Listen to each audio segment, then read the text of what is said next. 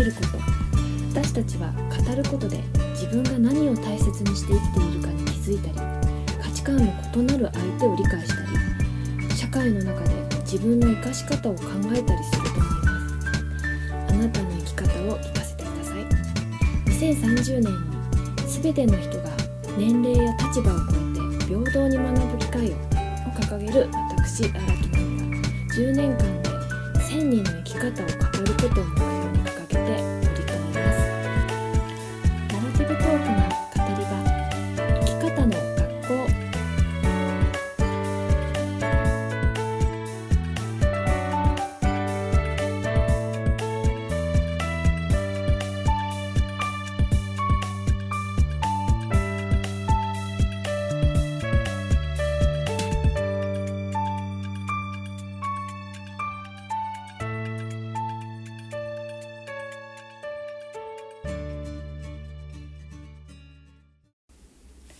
第2回です。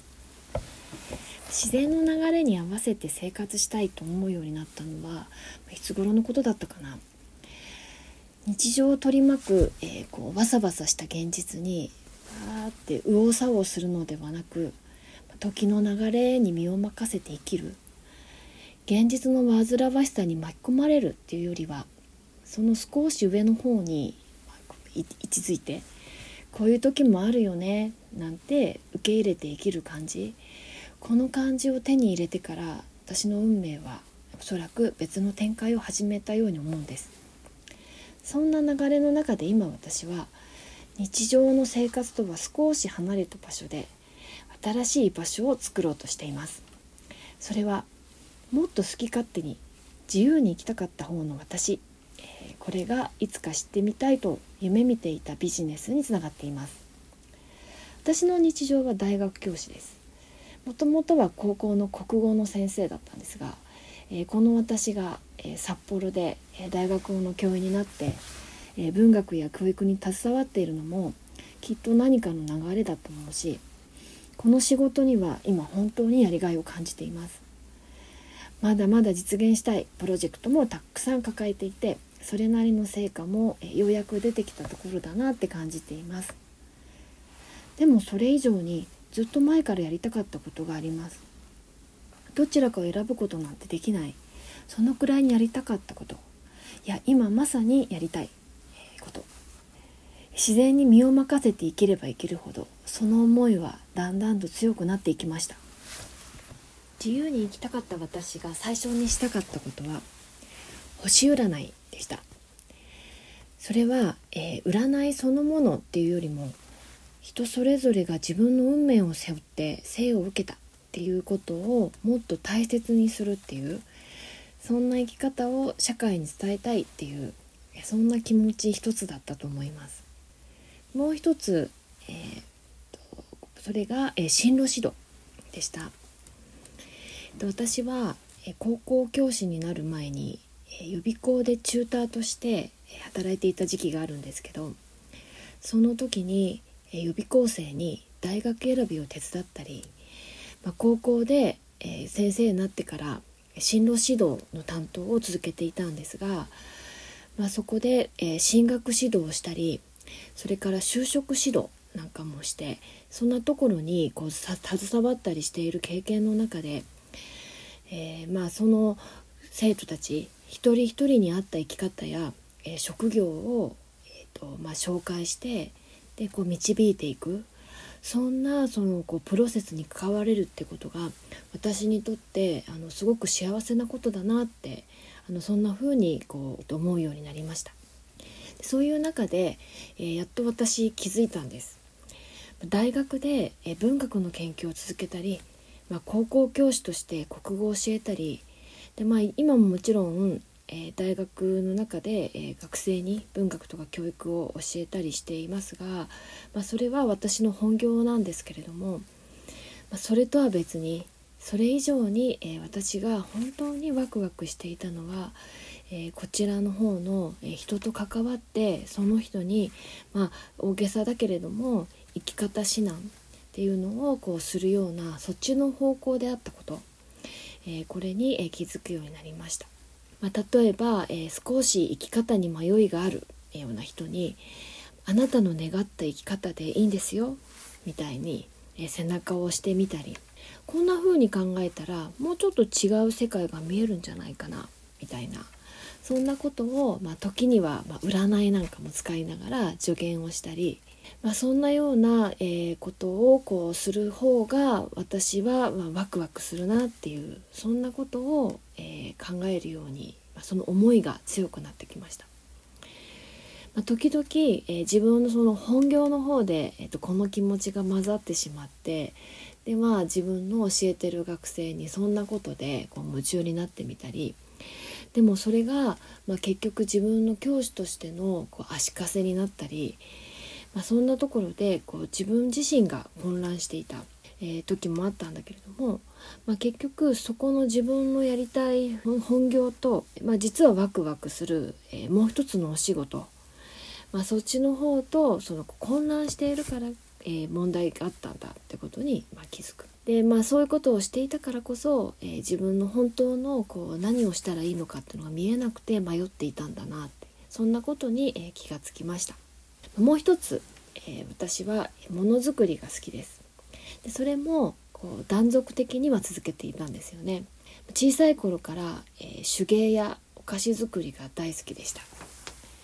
得意だったかって言われるとあんまり自信ないんですけどでも、まあ、好きこそものの上手なれって言いますが、まあ、好きだったことは確かなんですよね。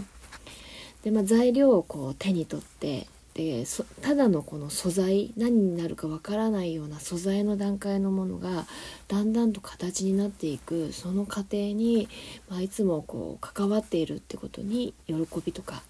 達成感を感じていました。それに加えて私の場合はちょっと特別な方向性があってでそれが天然のものへのこだわりだったんです。人間がまだ手を加えていないものを、えー、まあ、自然を生かした形で使えるものに変えていくってことに、まあ、ちょっとしたこだわりを持っていたような気がします。天然素材でできたお菓子に、まこだわってみたり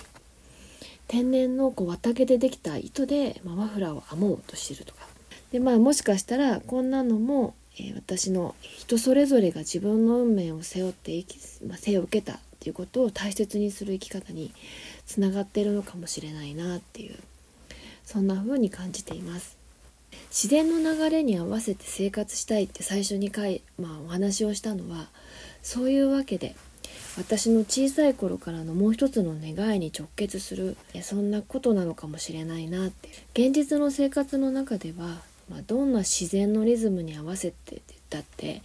まあ、なかなかそうはいかないです。仕事を頼まれてしまえば、まあ、そこに全力を尽くして、えー、気づけば寝不足になっていたり目の前に困っている学生がいれば、まあ、自分の仕事なんてそっちのけで、まあ、対応してしまうしそれでも、えー、それとは本当に別のところに、えー、自分に大切自分が大切にできるそんな生きる時間があったら、まあ、どんなにいいだろうなって思っていますそういう場所を、えー、だからこそ自分自身が用意してそこでは自分の思った通りの時間が流れていて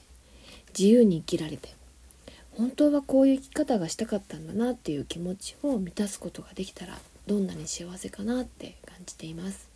てなわけで私は、えー、ここで満を持して、まあ、二重生活を始めることにしました。現実の生活とは別の自分のための時間を自分に用意します。